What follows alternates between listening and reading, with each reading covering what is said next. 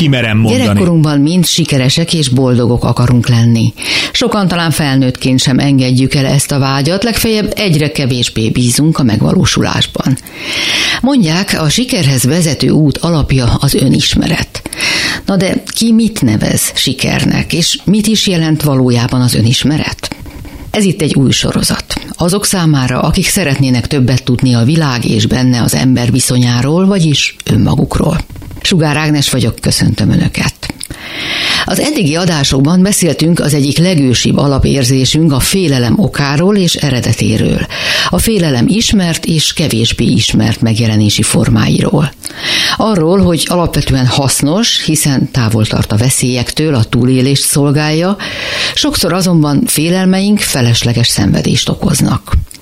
Az állandósult félelem szorongást, depressziót okoz, ami könnyen elvezet, elvezethet a harag, a düh kialakulásához. Mondják, az kiabál, aki fél. A mai részben először vizsgálódjunk az érzelmek és az érzelem szabályozás körül. Kezdjük az említett szélsőségnél. Létezik olyan, hogy jogos düh? Kérdeztem Majer Máté pszichológus, család- és párterapeutától. Nem nagyon létezik olyan, hogy nem jogos nem nagyon létezik olyan érzés, ami ne lenne jogos. Ugye a mi kultúránkban azt hiszem, hogy két érzés van nagyon erősen stigmatizálva. Az egyik a félelem, a másik pedig a harag. Nem ugyanaz a gyökere? Nem. Aki dühös, az nem fél? Nem feltétlenül. Járhatnak együtt, de nem kötelező. Válasszuk külön a viselkedést, meg az érzést. Amikor az öklömet rázom, az egy viselkedés. Azt lehet minősíteni jogosnak, meg nem jogosnak, de az érzést magát, ami bennem felbukkan, azt én szerintem ebben a vonatkozásban, hogy jogos, nem jogos, nem nagyon lehet értelmezni. Az érzéseink azok nem a döntéseinken múlnak, nem azért haragszunk, mert mi haragudni akarunk, hanem mert ez a reakció váltódik ki egy helyzetben belőlünk. Alapesetben két olyan tipikus szituáció van, ami belőlünk haragot vált ki. Az egyik, hogyha akadályoztatva érezzük magunkat, a másik, hogyha határátlépést tapasztalunk a másik részéről, de amikor az öklünket rázzuk az autóban ülve, és mondjuk szentségelünk, akkor nagyon sokszor az egyébként felgyülemlett feszültségünket, frusztrációnkat adjuk ott ki. Tehát nem csak arra a másik autósra vagyunk mi dühösek, hanem ott így minden, ami aznap földgyűlt, vagy akár azon a héten földgyűlt, azt ott kikiabáljuk magunkból. De azért kell külön választanunk a viselkedést és az érzést magát, mert ugye amikor egy érzés bennünk felbukkan, azzal nagyon sok mindent tudunk csinálni. Viszont ha az érzés után a gondolkodás az kimarad, és mindjárt a cselekvésre ugrunk át, na akkor jönnek akár az ilyen ártalmatlanabb jelenetek, mikor az autóban kiabálunk, és az öklünket rázzuk, akár, hogyha a másik végét nézzük a skálának, a hirtelen felindulásból elkövetett emberölés. Ott nincsen gondolat a cselekvés és az érzés között. Ugye van is egy olyan állapot, amit a pszichopatológia úgy nevez, hogy impulzus kontrollzavar, azt tulajdonképpen ezt szírja le, amikor valaki érzékel egy benne felbukkanó érzelmet, és erre azonnal egy cselekvés a válasza. Nincsen közte gondolkodás. Biztosan látott már, vagy ismer olyan embert, aki mindig dühös, mindig haragos, megkeseredett, arrogáns, ez egy létezés módja. Egy érzelem az mindig egy reakció egy olyan helyzetre, amit én valamiképpen érzékelek. Azért így fogalmazok, mert mondjuk megjelenik egy kutya, és én azt a saját szűrőmön keresztül lefordítom, hogy ez mit jelent, hogy megjelenik egy kutya. A felelőtlen gazda elengedte ezt a veszélyes szörnyeteget, ez is lehet az én értelmezésem, meg az is, hogy de aranyos kis simogatni való szörgombolyok, és akkor egészen másképp fogok az egyikre meg a másikra reagálni, de nem csak viselkedéses szinten, hanem már érzelmi szinten is. És akkor van ez a helyzet, ami történik, van az én értelmezésem, ugye ez a tanult része, ez a kettő összeadódva fogja az én valóságomat adni, erre lesz nekem egy érzelmi reakcióm.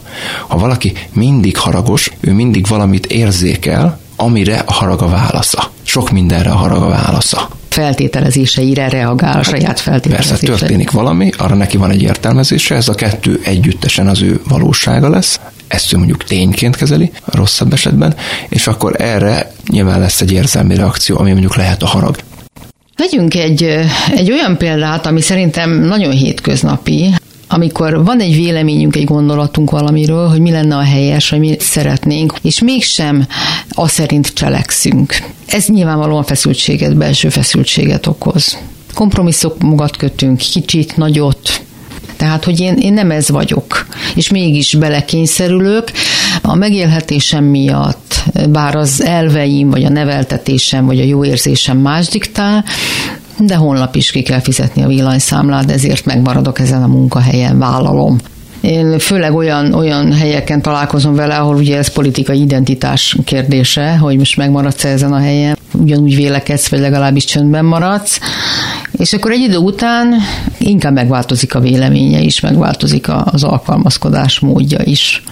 Amennyiben megváltozik az attitűd, akkor ugye feloldódik ez a belső ellentmondás, tehát akkor az egy megnyugvást okoz. Tehát azt mondja magának, és mondjuk azt őszintén hisz is, hogy ez is csak egy munka. Nem értek egyet azzal, amit ez az adott cég vagy munkahely képvisel, de mivel én is szakmai alapon vagyok, ha kormányváltás van, én továbbra is szakmai alapon vagyok itt. Ha más mást képvisel, azzal meg lehet, hogy személyesen egyébként jobban egyetértenék, de távolítom magamtól. Tehát ez az egyik lehetőség. Ez is feloldhatja a feszültséget. Hogyha az, az az eset van, hogy akkor ő magáévá teszi azt a nézetrendszert, amit mondjuk ez adott cég, vagy ebben az esetben párt képvisel. Hát mert nyilván nem akar kirekesztődni sem a közösségből adott esetben azért, adott esetben ezzel hasznot remél, ez belső feszültséget szól, és azt szeretné enyhíteni, szóval sokfajta motiváció lehet mögött, ezek kombinációi is nagyon könnyen, azt szerintem elég életszerű. Ha mondjuk magáévá teszi, és nem tudom, szent meggyőződése lesz, hogy már pedig ez a, ez a jó ideológia, ez a jó céges vagy éppen politikai filozófia, amit képviselni kell, akkor nyilván egy változás, egy gyökeres változás az benne feszültséget fog kelteni megint, mivel hogy azonnal nem fog lecserélődni az ott dolgozó gárda, ezért ott akkor esetleg egy közös élményük lesz, hogy hát minket itt megtámadnak, és mi ostonott erőd vagyunk. Aztán, hogyha most egy kormányváltásról beszélünk, akkor viszonylag hosszú idő áll arra rendelkezésre, hogy megint konszolidálódjon ez az állapot, biztos vannak személycserék, és akkor úgy már egy kicsit föllazul az addigi kollektíva, hogyha ez ugye egy, egy másokhoz való alkalmazkodás, hasonlulás volt, akkor, akkor ez könnyen elhagyható, mert ugye itt azt is számításba vehetjük, hogy, hogy egy adott személy azért hangoztat valamilyen ideológiát, mert az a trend mert ő egy divatkövető személy. Neki az a fontos, hogy őt elfogadják. Neki nem az ideológia fontos, hanem az, hogy őt elfogadják. És akik a leghangosabban szoktak egy eszmét hirdetni, ők sokszor belül nem olyan nagyon mély hívei az eszmének, de nagyon vágynak arra, hogy őket abba a közösségbe befogadják, ott elfogadják. Ők legyenek a megmondók, ők legyenek az irányító emberek. A hatalmon van a lényeg, és nem az ideológia lényegén. Adott esetben már akik ténylegesen közel vannak a hatalomhoz, azoknak kevésbé kell lengetni az zászlót. Na jó, de odaig el kell jutni, föl kell mászni a csúcsra, és amíg a csúcs felé halad, addig kellett eleget lengetni azt, azt a bizonyos zászlót. Beszéltünk korábban a külső okokról, amik hatnak ránk, és amelyekre sokszor szeretjük is fogni a problémáinkat. De azért abban megegyezhetünk, hogy létezik olyan jelenség, amely próbálja kihasználni a félelmeinket, rájátszani a félelmeinkre, elég, ha csak az elképesztő reklámdömpingre, a körülöttünk lévő politikai légkörre gondolunk. Nem csak a félelmeinket, hanem általában az érzéseinket. Az a hiányállapotot kommunikálja felénk, hogy nekünk valami hiányzik, és akkor, hogyha az adott terméket megvesszük, akkor azzal nem csak azt kapjuk meg, hanem ez a hiány, ez az általánosabb hiányállapot is kielégülésre kerül. Tehát, hogyha megvesszük azt a cukros üdítőitalt, akkor boldog és sikeres életet fogunk élni, és mi is mosolyogni fogunk, mint a képen a sztárok hogy ott van egy ilyen fajta hiány kommunikáció, ami nem csak a félelemre, hanem nagyon sok más érzésünkre is épít, és ez persze alkalmazza a politika is, ott se csak a félelmeinkre építenek, ezt sokszor hangsúlyozzák, de nem csak a félelmeket, nagyon-nagyon sok más érzésünkre is appellálnak. A félelem ugye egy elég erős érzés, a harag is egy elég erős érzés. Ezekre ugye könnyű építeni, mert hogy nagy indulatokat keltenek, ha az ember indulatos, akkor nem annyira gondolkodik józanul, és akkor esetleg könnyebben rávehető olyan dolgokra, amikre ha azt a helyzetet jobban végig gondolja, akkor, akkor már nem biztos, hogy hajlandó lenne.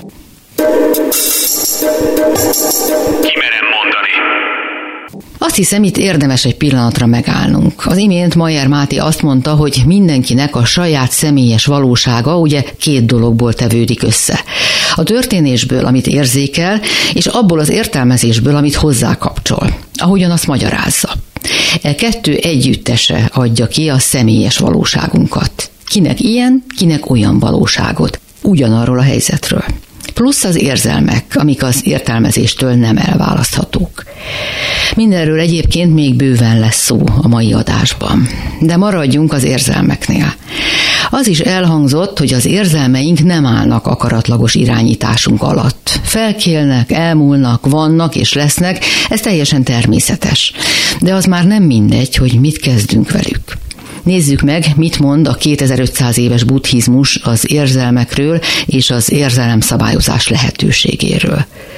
Komár Lajos a Tankapuja buddhista főiskola tanára.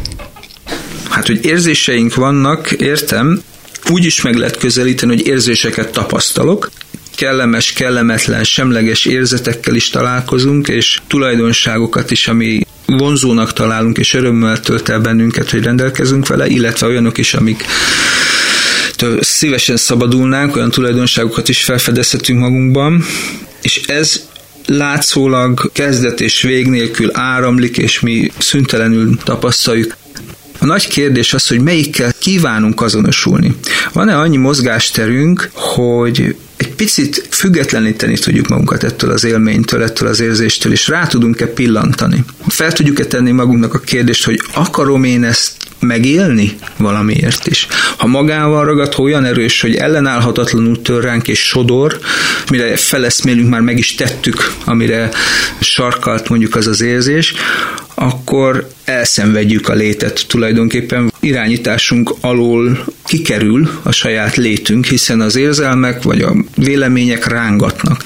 Azonosulunk a véleménnyel, a gondolattal, amit éppen tapasztalunk, amit éppen igaznak fogadunk el akarva akaratlanul az önismeret felé hajt minden minket életünk során, és mi újra és újra próbáljuk beazonosítani, hogy mitől lesz kerek teljes az életünk, ha ezt és ezt megtesszük akkor, ha ez és ez megtörténik velünk akkor. De érdemes megvizsgálni, amiről azt gondoljuk, hogy ettől kerek az életünk.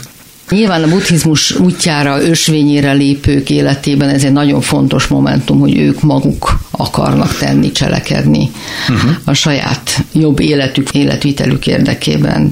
Én most úgy tapasztalom, hogy egyre több az olyan ember a környezetemben, szűkebb, tágabb környezetemben, aki elbizonytalanodik, aki kapaszkodót keres, aki valamiféle magyarázatot, utat szeretne találni. Buddhista tanárként ezt hogy érzed? Hogy nő azoknak a száma, akik érdeklődnek, akár a buddhizmus iránt? Azért nő azoknak a szám, akik a buddhizmus iránt érdeklődnek, mert a korábbi hagyományos értékrendek, amik az embert segítették, akár ugye a mi kultúránkban a kereszténység, mintha nem adna kellő vagy megfelelő választ. Ahogy távolodunk az önismerettől, és az anyagi világ és az anyagi jólét felé fordultunk az elmúlt legalább száz évben, ha tovább nem is nézünk vissza. Ez a kifelé fordulás az, ami elválaszt minket a bensőnktől, és egyre kevesebbet tudunk önmagunkról.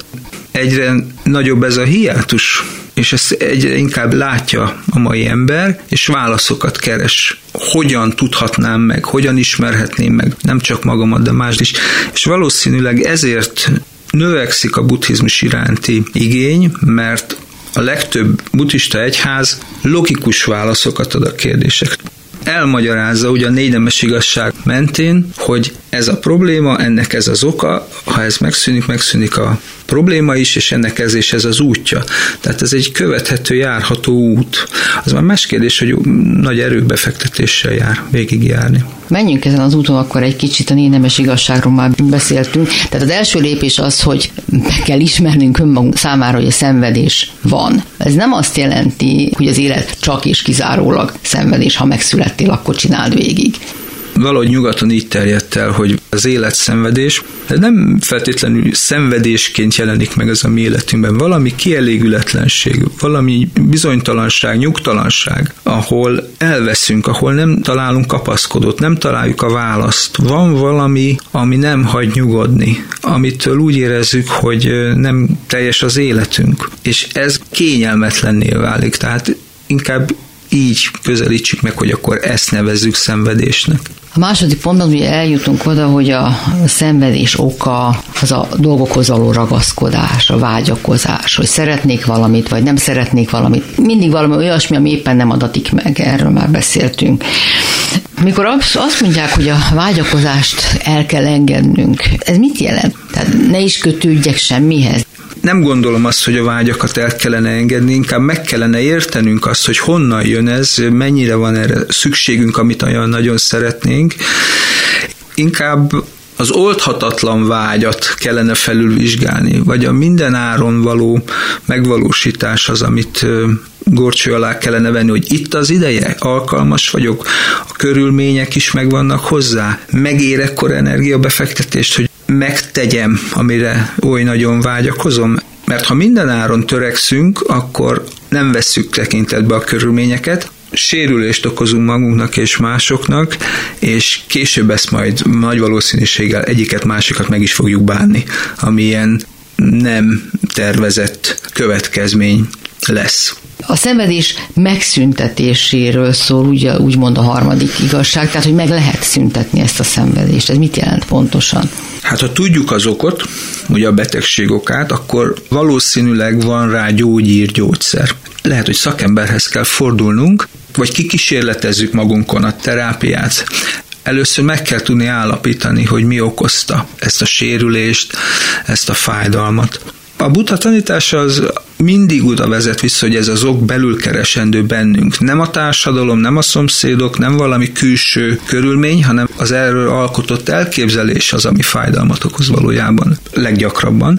Ezért mi az az önkép, ami ha nem teljesül, nem valósul meg, nem sikerül megalkotni magamat, ahogy elképzeltem, ez okozza a fájdalmat. Amikor úgy érezzük, hogy vesztesség ért. Na most ugye a vesztesség az például felfogható lenne úgy is, hogy megkönnyebbülünk, megszabadulunk valami tehertől. Lehet, hogy elveszítjük, de ez önmagában még nem rossz, ez még nem kellene, hogy fájdalmas legyen. Bármiről is van szó de ritkán tekintünk arra a veszességre áldottként, amiről úgy gondoljuk, hogy kevesebb lettünk általa. Például elveszítjük a munkánkat. Nehéz úgy tekinteni a helyzetre, hogy megkönnyebbüljünk. Nyilván ez egy nehézség lesz, hogy elveszítjük a munkánkat, ugyanakkor egy lehetőség arra, hogy kipróbáljuk valami másban magunkat. Lehet, hogy éppen ideje volt már a váltásnak. Nem tudunk tovább fejlődni személyiségünket tekintve ebben a munkában. Anyagi biztonságot lehet, hogy ad, de valahol megrekedünk tekintsünk inkább egy lehetőségként, hogy valami többet, jobbat, újabbat alkothatunk, tapasztalhatunk. És lehet, hogy jóval nagyobb örömet okoz az az új. Mindenképpen magunkat kell először feltérképezni, hogy például mire vagyunk képesek, mire nem. Ahhoz, hogy egy célt elérjünk, lehet, hogy készségeket kell fejlesztünk magunkban először, és csak utána jön az, hogy hogyan valósítható meg az elképzelésünk hogyha valaki azt mondja, hogy ilyen lettem, már régóta ilyen vagyok, most akkor hogy kezdjek hozzá? Hát ilyen vagyok, és lehet, hogy jól is látom, de vajon ilyen szeretnék-e maradni? Jó így, ahogy vagyok? Megfelel a kihívásoknak, ami előttem áll? Alkalmas vagyok venni azokat az akadályokat? lehet, hogy tény, hogy ilyen vagyok, de ha a megszokásaink rabjai leszünk, akkor ahogy változik valami az életünkben, úgy védtelenné válunk, hiszen nincs meg az a készségünk, ami az adott új helyzethez kell. Ahhoz fejlődni, tanulni, változni kell. Hát ilyenkor egyszerű pedig panaszkodni, nem? Volt egy kedvenc reklámom 20-25 évvel ezelőtt a magyar televízióban, ugye az volt a lényeg, hogy a autóból kikiáltott egy ember, hogy csináljon végre valaki valamit. Lehet, hogy éppen nincs is sem erőnk, sem kellő készségünk ahhoz, hogy változtatni tudjunk az életünkön, itt és most, de akkor ezt meg kell tanulni valahogy. Kimerem mondani. Csináljon végre valaki valamit. Valljuk be, sokszor érzünk így. Boldogtalanok, elégedetlenek, frusztráltak vagyunk, de fogalmunk sincs róla, hogyan kezdhetnénk hozzá a változáshoz. Már ha egyáltalán eljutottunk idáig, mert kívülről várni a segítséget, mástól remélni a megoldást, talán kézenfekvő, de valójában kevés reménnyel kecsegtető. Ha jön az ismerős helyzet, az ismerős érzés, mi kell hozzá, hogy ma másképp legyen, mint tegnap? Síklaki István szociálpszichológustól megkérdeztem, mi kell ahhoz, hogy ne féljünk. Jó, ez a megfontolás és némi lelkierő, ezt én többször gyakoroltam a félelemmel kapcsolatban is, de akár előítélettel kapcsolatban is. Tehát amikor tudatosodik bennem, hogy én most mondjuk félek belemenni ebbe a szituációba, akkor határozhatok úgy, hogy bár pedig az ellen az a legjobb megoldás, ha mellépem, cselekszem, és ha egyszer-kétszer megtapasztalja az ember, én megtapasztaltam többször, hogy amikor azt mondtam, hogy a félelem ellen az lesz a legjobb, hogyha belemegyek, és ebből jól jöttem ki, Ha ilyeneket tapasztal valaki, akkor ki tud alakulni egy ilyen viselkedési gyakorlata, amivel aztán úrá tud lenni az ilyen szituációkon. De hát hasonlóképpen a, az előítélet. Természetesen én bennem is belém nevelték gyerekkoromban a cigányokkal kapcsolatos előítéletet, és pontosan tudom magamról, hogy ha ott van, nem tudom én a villamos egyik felébe három cigány fiatalember, akkor ott van az, hogy hát akkor jobb a békesség. Na ilyenkor elhatározom, oda megyek. Akár szóba eredjedek. És ettől kezdve a dolog megoldódik, és az viszont egy állati jó érzés, amikor azt érzem, hogy sikerült, leküzdöttem, túltettem magam rajta. Tehát mit tudom én, egy eléggé gyanús kinézetű kocsmai helyzetbe, á, inkább nem megyek be, pedig nagyon szomjas, mi az, hogy nem mész be, bemegyünk és állati barátság szövődik belőle. Tehát nekem az a, az a tapasztalatom, hogy aki tudja, úgy tud de leküzdeni a félelmét, hogyha úgy dönt, hogy akkor megcsinálom. Ha félek tőle, akkor belemegyek. Sokan azt gondolják, hogy ha elmúltak már annyi meg annyi idősek, tehát korosabbak, sokkal nehezebb, és egyre több minden miatt szorongunk és félünk a hétköznapok során, és sokkal nehezebb úrá lenni ezeken a félelmeken. Valamelyest felmentést is az, az a gondolat, hogy hát már idős vagyok, már nem vagyok olyan rugalmas, és akkor ez csak tetézi a bajokat, akár a szorongásfokot is. Hát nem tudom, én 71 éves vagyok, és én azt gondolom, hogy nem kortól függ. Ez ürügyként, önfelmentő magyarázatként működhet, de igazából, ha valaki a felnőtt korára elsajátította azt az attitűdöt, hogy nem próbálom meg kikerülni a necces helyzeteket, hanem belemegyek és végigcsinálom, azt nem növi ki. Az öregként is így fog reagálni. Mit szól ahhoz a gondolathoz, hogy sok esetben mások gerjesztik a félelmeinket? Tehát rájátszanak arra, hogy pánikba essünk, hogy szorongjunk, hogy aggodalmaskodjunk. Ez egy nagyon gyakran alkalmazott stratégia társas érintkezésben, hogy megfélemlítsünk másokat, kisebb vagy nagyobb mértékben, nem csak a politikában, nyilván nagyon könnyű erre asszociálni az igazgatős politizálásra, de az egyszerű hétköznapi életben is, vagy akár a szülők a gyereknevelésben, ami hát egy eléggé számomra visszataszító módszer, de hát alkalmazzák a megfélemlítést. Szóval tehát a társasági intézésnek ez egy gyakran alkalmazott eszköze. Hogyan érhetjük tetten, hogy éppen manipulálnak minket, hogy éppen a félelmeinkre akarnak játszani? Mi lehet a jelzés? Hát ha jól csinálják, akkor nem sok. Azt hiszem, hogy ezt leginkább tanulni kell, és ezt leginkább tanítani kellene iskolában, már általános iskolától kezdve. Például a médiafogyasztás tekintetében volt is ilyen próbálkozás sajnos honvába volt, mert hogy hát azért ezek, ezek szabályokat követnek ezek a technikák, és hogyha technika van és szabályok vannak, akkor a szabályokat meg lehet tanulni, és észre lehet venni, hogy aha, most éppen ezt próbálták velem elérni. Tehát ez tanulható. Fontos volna, hogy az embereket, hát főleg a, a gyerekeket, de felnőtteket is világosítsuk föl arról, hogy milyen befolyásolási technikák vannak, és akkor azoknak hogyan tudunk ellenállni. Ösztönösen nagyon kevés ember képes rá. Talán, hogyha érzem a félelmet, hogy ébred bennem a szorongás féle, vagy az aggodalom, De az, az lehet alaptalan is. Az mindenképpen egy jó recept, hogy hallgassak a zsigereimre. Mert többször ad megbízható információt a tudattalan megérzésünk, mint hogy vaklármát keltene. Tehát, hogyha én úgy érzem, hogy itt, itt valami bűzik, mondjam azt, hogy ebben nem megyek bele. Nyilván ez kockázatos, mert ilyenkor aztán lehet, hogy az ember csak hülyeséget csinál, és gyávaságból nem megy bele abba, amiben be bele kellene menni, szóval nehéz itt okosnak lenni, de az biztos, hogy nem butaság nagyobb mértékben hallgatni a megérzéseinkre. Ezt a mai pszichológia, meg idegtudomány eléggé szép rendesen alátámasztja. Főleg, ha mindez társul egy jó adag önismerettel is.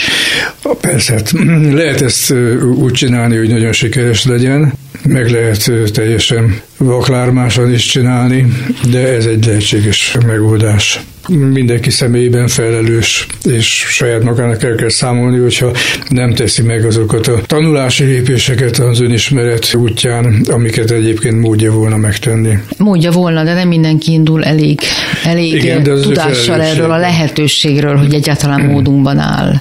Nem egyforma mm, startvonalról indulunk. Igen, hát megint visszajutottunk a szocializációhoz, a családhoz, meg az iskolához.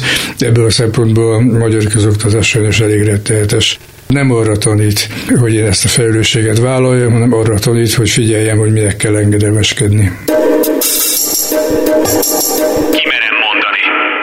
Emlékeznek még? A múltkoriban éppen Síklaki Istvánnal boncolgattuk azt a kérdést, hogy vajon miért reagálunk olyan hevesen, ha valakinek a másfajta ideológiai vagy erkölcsi meggyőződésével kell találkoznunk. Mint megtudtuk, az ok, és ez a természetes működésmódunk, hogy azonosulunk a saját meggyőződésünkkel olyannyira, hogy hajlamosak vagyunk azt egyedül helyesnek és igaznak elfogadni. Így aztán személyünkben érezzük támadva magunkat, ha más másképp vélekedik. Ezért van a sokszor heves reakció. De érdemes egy kicsit tovább gondolni ezt az alaphelyzetet. Lehet, hogy találunk más nézőpontot is amit persze nem muszáj elfogadni, de érdemes meghallgatni. Feltettem tehát a kérdést Széles Tamás ókatolikus lelkésznek is. A kiinduló példa, hogy mondjuk a munkahelyünkön működő értékrenddel, beállítódással mélyen nem értünk egyet, de egzisztenciális félelemből megalkuszunk, vagyis maradunk. Azon az áron is, hogy hosszabb távon ezzel az egészségünket, a lelki-szellemi jól létünket kockáztatjuk. Jó példa, hogy vajon igazam van-e nekem, vagy nekem lehet-e igazam? Most, most konkrétan nekem. Az igazság az egy olyan fogalom, ami hát az emberi világban ugye az adott társadalmi konszenzushoz kötődik. Tehát mi elszörnyűködünk azon, hogy akkor a középkorban hogyan működött a társadalom, és miket tettek meg emberekkel, meg a boszorkányokat megégették, meg keresztes hadjáratokat, ami akkor norma volt elfogadott volt társadalmilag. Amit ma igaznak érzünk, vagy akkor igaznak éreztek, az egy relatív dolog. Ha azt mondom, hogy Isten igaz, akkor valójában azt állítom, hogy az igazság az, az nem egy emberi dolog, hanem az az Istennek egy attribútuma, az Istennek egy tulajdonsága, amiben valamilyen mértékben tudok részesedni. Tehát az, hogy nekem igazam van, ebben a pillanatban ez egy légnemű buborékká válik, és az ember rájön arra, hogy nekem nincs igazam. Akkor sem, amikor azt érzem, hogy igazam van, csak a saját magam szűrőin keresztül értelmezett személyes valóságomnak egy lenyomatát birtoklom. De ugyanezt birtokolja a másik ember, a harmadik, és a többi, és a többi. Tehát mindenkinek megvan a maga vacak kis igazsága, de igazán igaza nincsen senkinek. Vagyis? Vagyis, ha nekem nincs igazam, vagy csak egy nagyon korlátozott mértékben lehet igazam akkor is, amikor én azt érzem, hogy teljesen igazam van, akkor ebben a pillanatban jobban el tudom fogadni a másikat. Nem tolerálom, hanem azt mondom, hogy végső soron ő is olyan, mint én. Valami picike részt birtokol valamiféle igazságképzetből. Tehát ugyanazon az úton járunk. Innentől kezdve pedig már, már nincs miért átharapnom a torkát, vagy kiválnom a szemét. Akkor sem, ha ez egzisztenciális kérdés? Hát itt jön be a személyes akarat. Hogy mi a fontos, mi mellett döntök. Ugye a gazdag ifjú oda ment Jézushoz, és megkérdezte tőle, hogy hát mester, mester, mit cselekedjek, hogyan kös? És azt mondta neki, hát add el mindenedet, oszd szét a szegények között, és kövess engem. Mire a gazdag ifjú lógó orral elsomfordált. Itt van az egzisztenciális kérdés lehetősége. És Jézus azt mondja, hogy hát bizony a gazdagoknak nagyon nehéz lesz bemenni a mennyek országába. Tehát mi a fontos az ember számára? Oda teszi a voksát, oda teszi a szívét, oda teszi a döntését. Az is egy szabad döntés, hogy vállalom a konfliktus helyzeteket, amelyek körülöttem záporoznak nyilakként, és abban élek tovább, legyen az egy családi környezet, vagy egy munkahelyi közeg.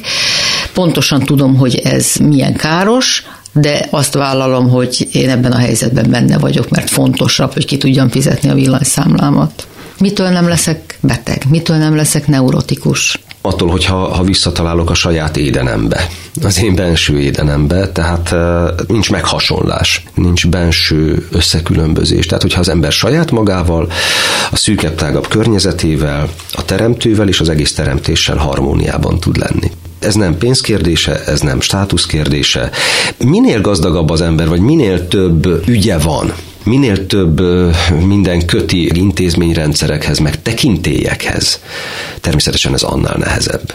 Mert abban a pillanatban azok elkezdenek fontosak lenni. Tehát minél erősebb az ego, minél több az ambíció, az akarom, Igen. Tehát amikor Jézus megkérdezik az adófizetésről, és azt mondja, hogy hát adjatok egy pénzt. Kinek a képmása van rajta? Hát a császár. Hát akkor adjátok meg a császárnak, ami a császáré. Hát ebben nagyon fontos momentum, hogy nála nincsen pénz. Hát aki belemászik olyan ügyekbe, hogy úgymond adósságot keletkeztet, eladósodik egy hatalom felé, vagy lekötelezi magát, olyan szempontok jönnek be, hogy előbb-utóbb ezeket a bizonyos kompromisszumokat meg kell kötnie. És mi van a magasabb célokért, az eszmékért, az erkölcsel? Ha hát, mellett kell kiállnom.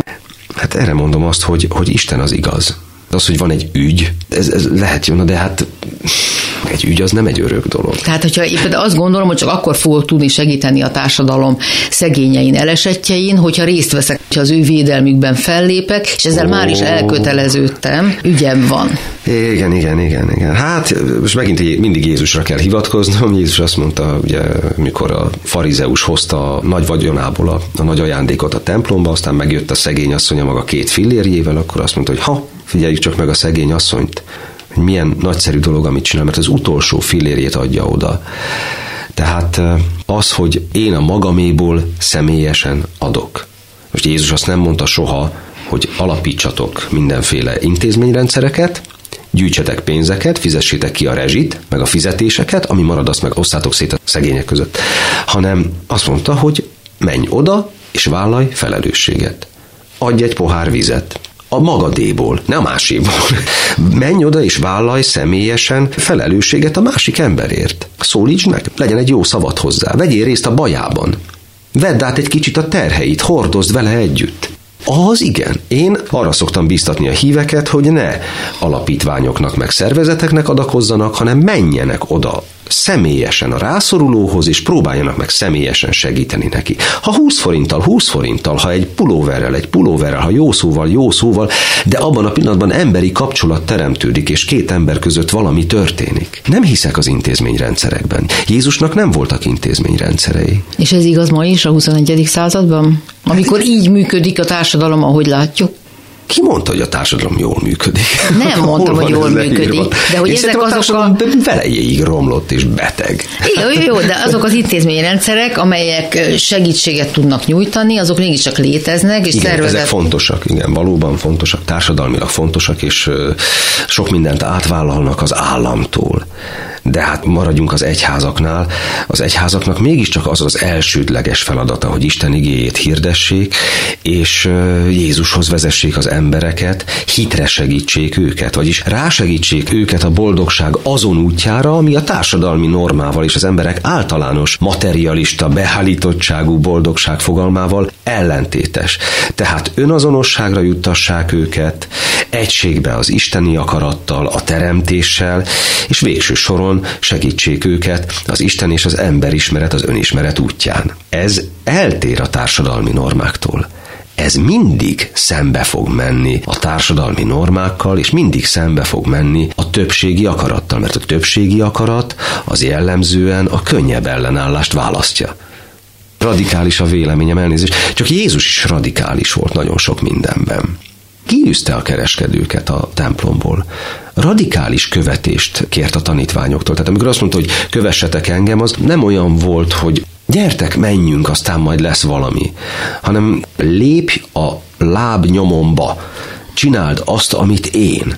Megint a kiinduló ponthoz érkeztünk, ehhez viszont oltári nagy bátorság kell, hogy valaki akár segítőként, vezetőként fellépve olyasmit tegyen, ami nem jellemző a többségre. Igen. Kivel szokott ez megtörténni? Mikor szokott ez megtörténni? Általában az ember akkor tud igazán Istenre hallgatni, hogyha valami nagyon-nagyon mély krízisbe kerül. Amikor valami igazi mély válság jön be, nagyon nagy veszteség, nagyon nagy gyász, igazán mély belső krízis, ami kifordítja a sarkából a, az illetőnek a, az egész életét, akkor nagyon közel tud kerülni Istenhez ha úgy dönt az ő szabad akaratával. Akkor van a legközelebb az Isten az emberhez. Ugye halál nélkül nincs feltámadás. Isten számára az az ember, aki jól van a maga világában, az, az megközelíthetetlen, szinte megközelíthetetlen.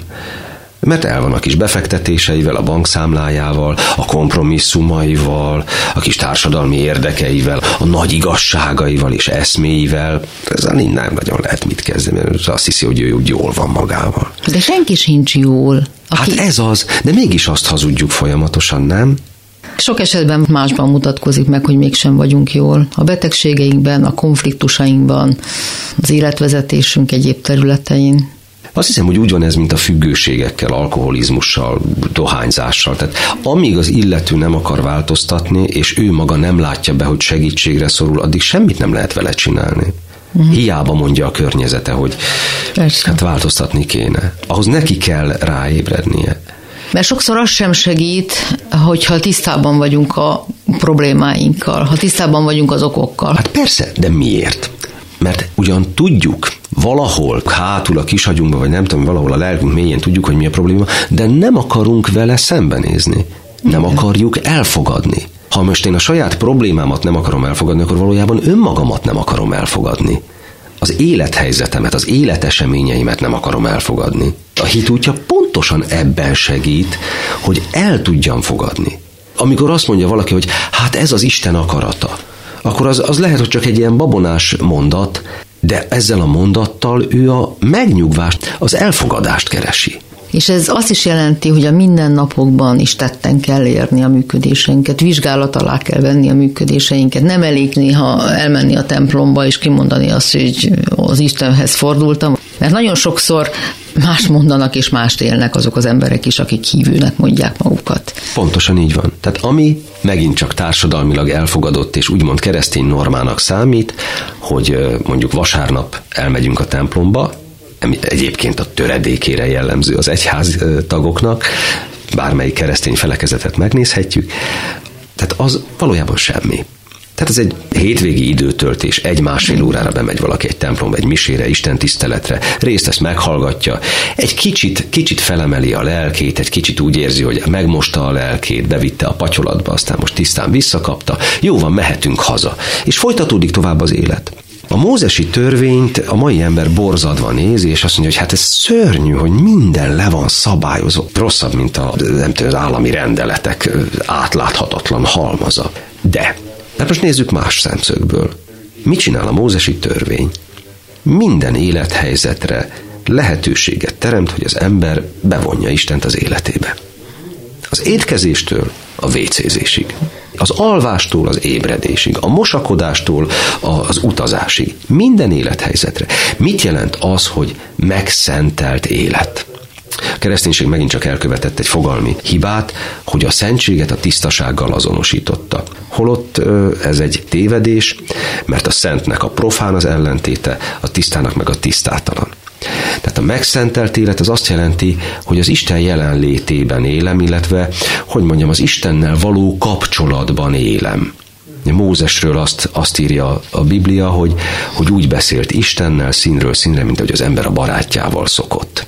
Tehát bevonom az Istent az életemben, hálaadással élek, imádsággal élek, és ez egy rendszeres, aktív, folyamatosan fennálló kapcsolat az életemben. És ez nem jelenti azt, hogy szerzetes életet élek. De hogy jelenti? Hát az Isten embernek teremtette az embert.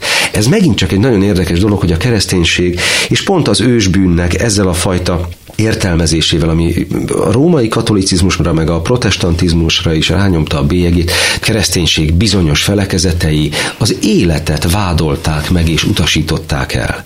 Tehát az édenkertben ott van Ádám és Éva. Éva héberül ugyanúgy Hava. A Hava annyit jelent, hogy élet. Szó szerint. Tehát amikor azt mondjuk, hogy az asszony adta azt a nyomorú gyümölcsöt Ádámnak, és etette meg vele, az asszony vitte bűnbe a férfit, akkor tulajdonképpen azt mondjuk, hogy az élet a bűnös. Az élet pedig az asszonyon átjön a világba. A legnagyobb szentség az az utódnak a világra jövetele. Az a gyermekszülés. A legnagyobb szentség az az, hogy egy nő megszül egy gyermeket.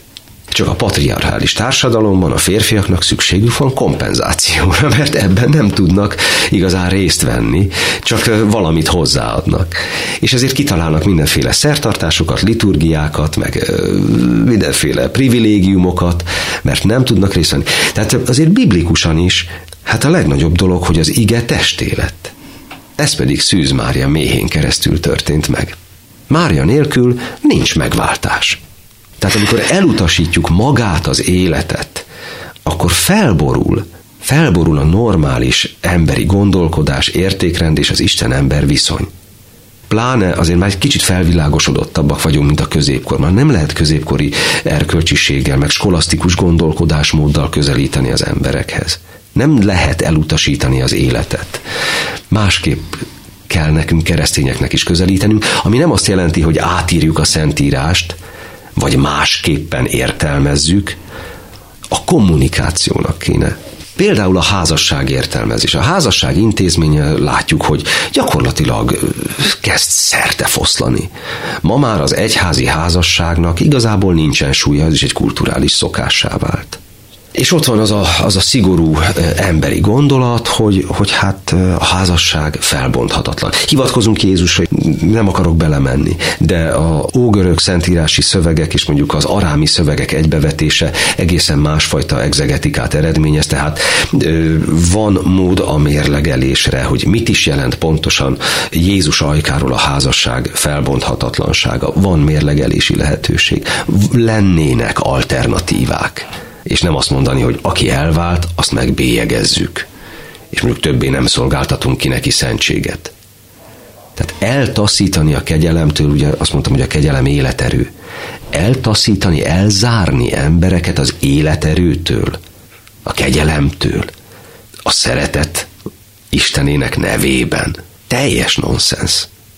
Valahogy ezt a fajta egységet helyre kéne állítani. Persze ennek megvan a maga története, a kora középkorban a szerzetes lett a keresztény ember eszménye.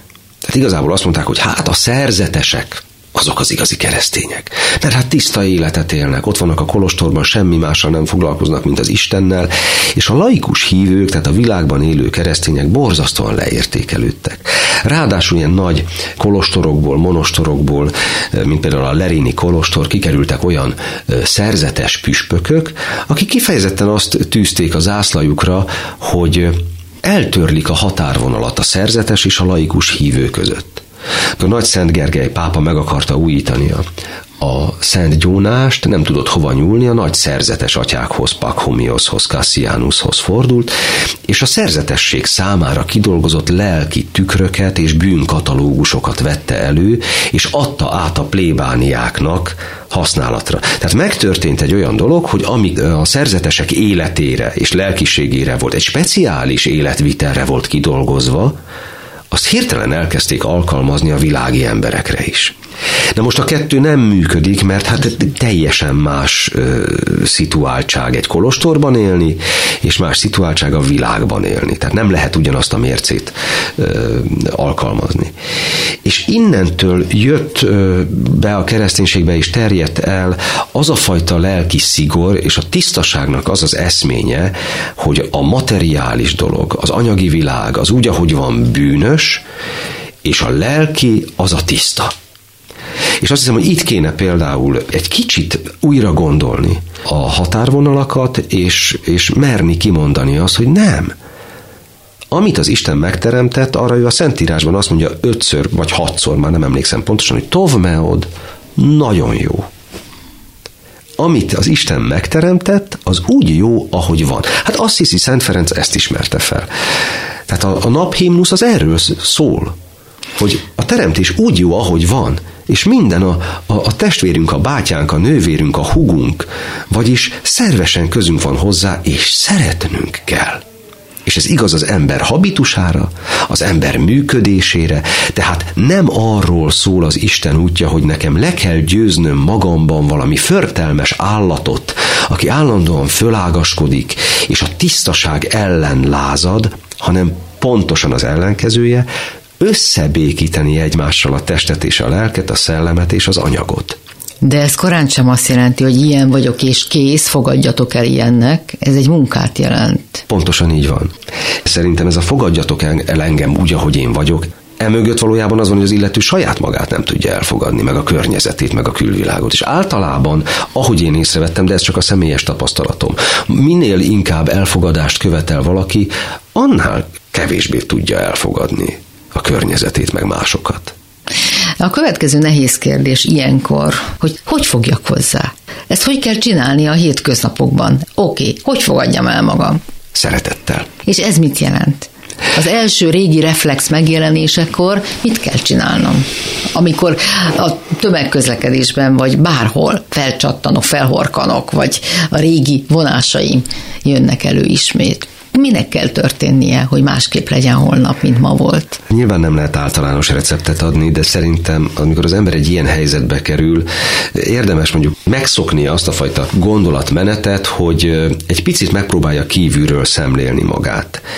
És azt mondja magának, hogy jó, most én föl vagyok háborodva.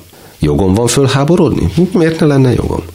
Most akkor én választhatok hogy belemenjek a fölháborodásba érzelmileg is, és plafonon legyek, és leordítsam a másik fejét, vagy esetleg ne. Na, ha idáig eljut valaki, akkor megteremtette magának azt a választási lehetőséget, hogy kezelje az érzelmeit, vagy ne kezelje. Eldöntheti. Tehát abban a pillanatban, hogyha nem én vagyok kiszolgáltatva a saját érzelmeimnek, hanem már odáig eljutok, hogy eldöntsem, hogy ki akarok lenni szolgáltatva vagy sem, onnantól kezdve már a kezemben van az irányítás. Hát igen, sokan talán azért is félnek az ilyen típusú végiggondolásától a dolognak, vagy a saját döntésektől, mert innentől kezdve a felismerés után már az ő felelősségük minden valóban. És az emberek menekülnek a felelősség elől, pontosan így van. Itt volt ez a pandémia, a lezárások. És állandóan azt hallottam, hogy mikor térhetünk vissza a régi életünkhöz hadd legyek őszintén, jó, én egy picit introvertált ember vagyok, nyilván nem véletlenül lettem lelkész, lelkész is.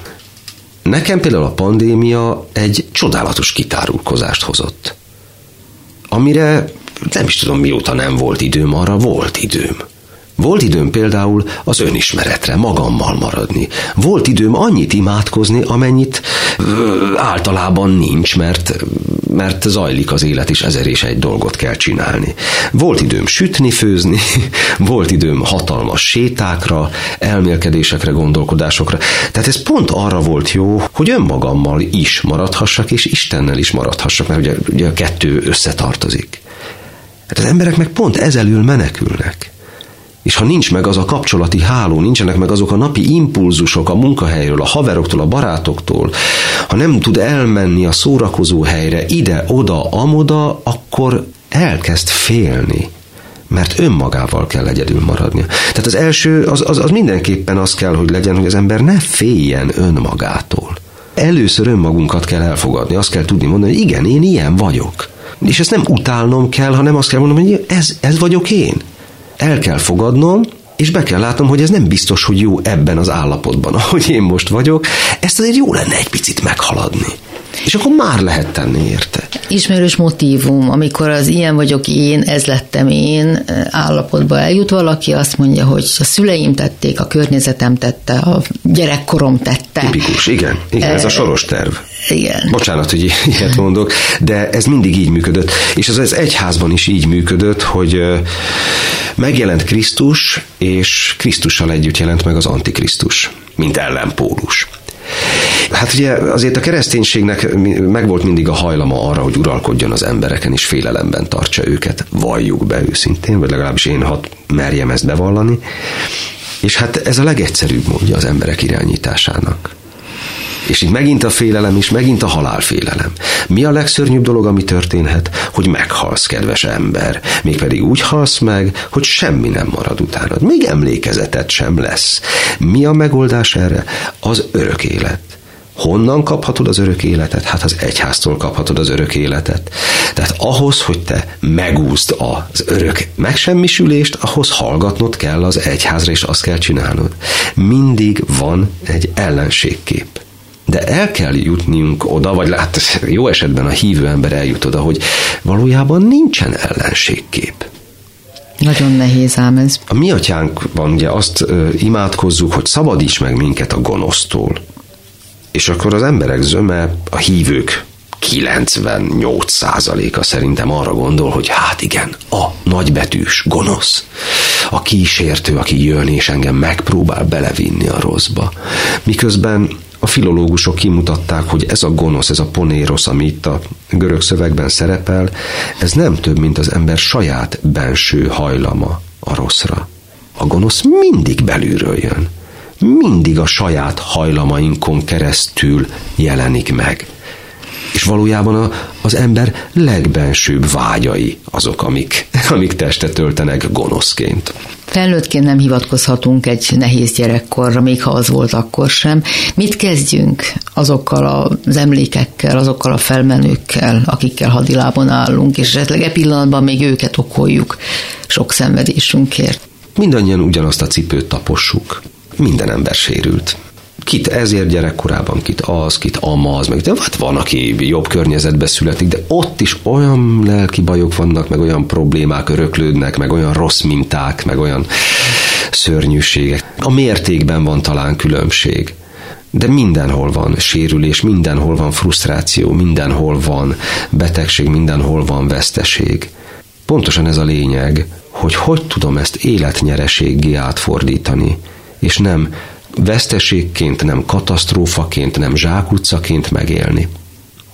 És ha ezt sikerül, tehát hogyha ki tudom bányászni ezekből a szörnyűségekből a pozitív nyereséget, abban a pillanatban enyém az életem, nem mások irányítják, nem a sérüléseim uralkodnak rajtam, hanem harmóniában vagyok a világgal és önmagammal. Kimerem mondani. Köszönöm figyelmüket, a jövő héten folytatjuk. Sugár Ágnest hallották. Kimerem mondani. Beszélgetések a velünk élő félelmeinkről. Kimerem mondani.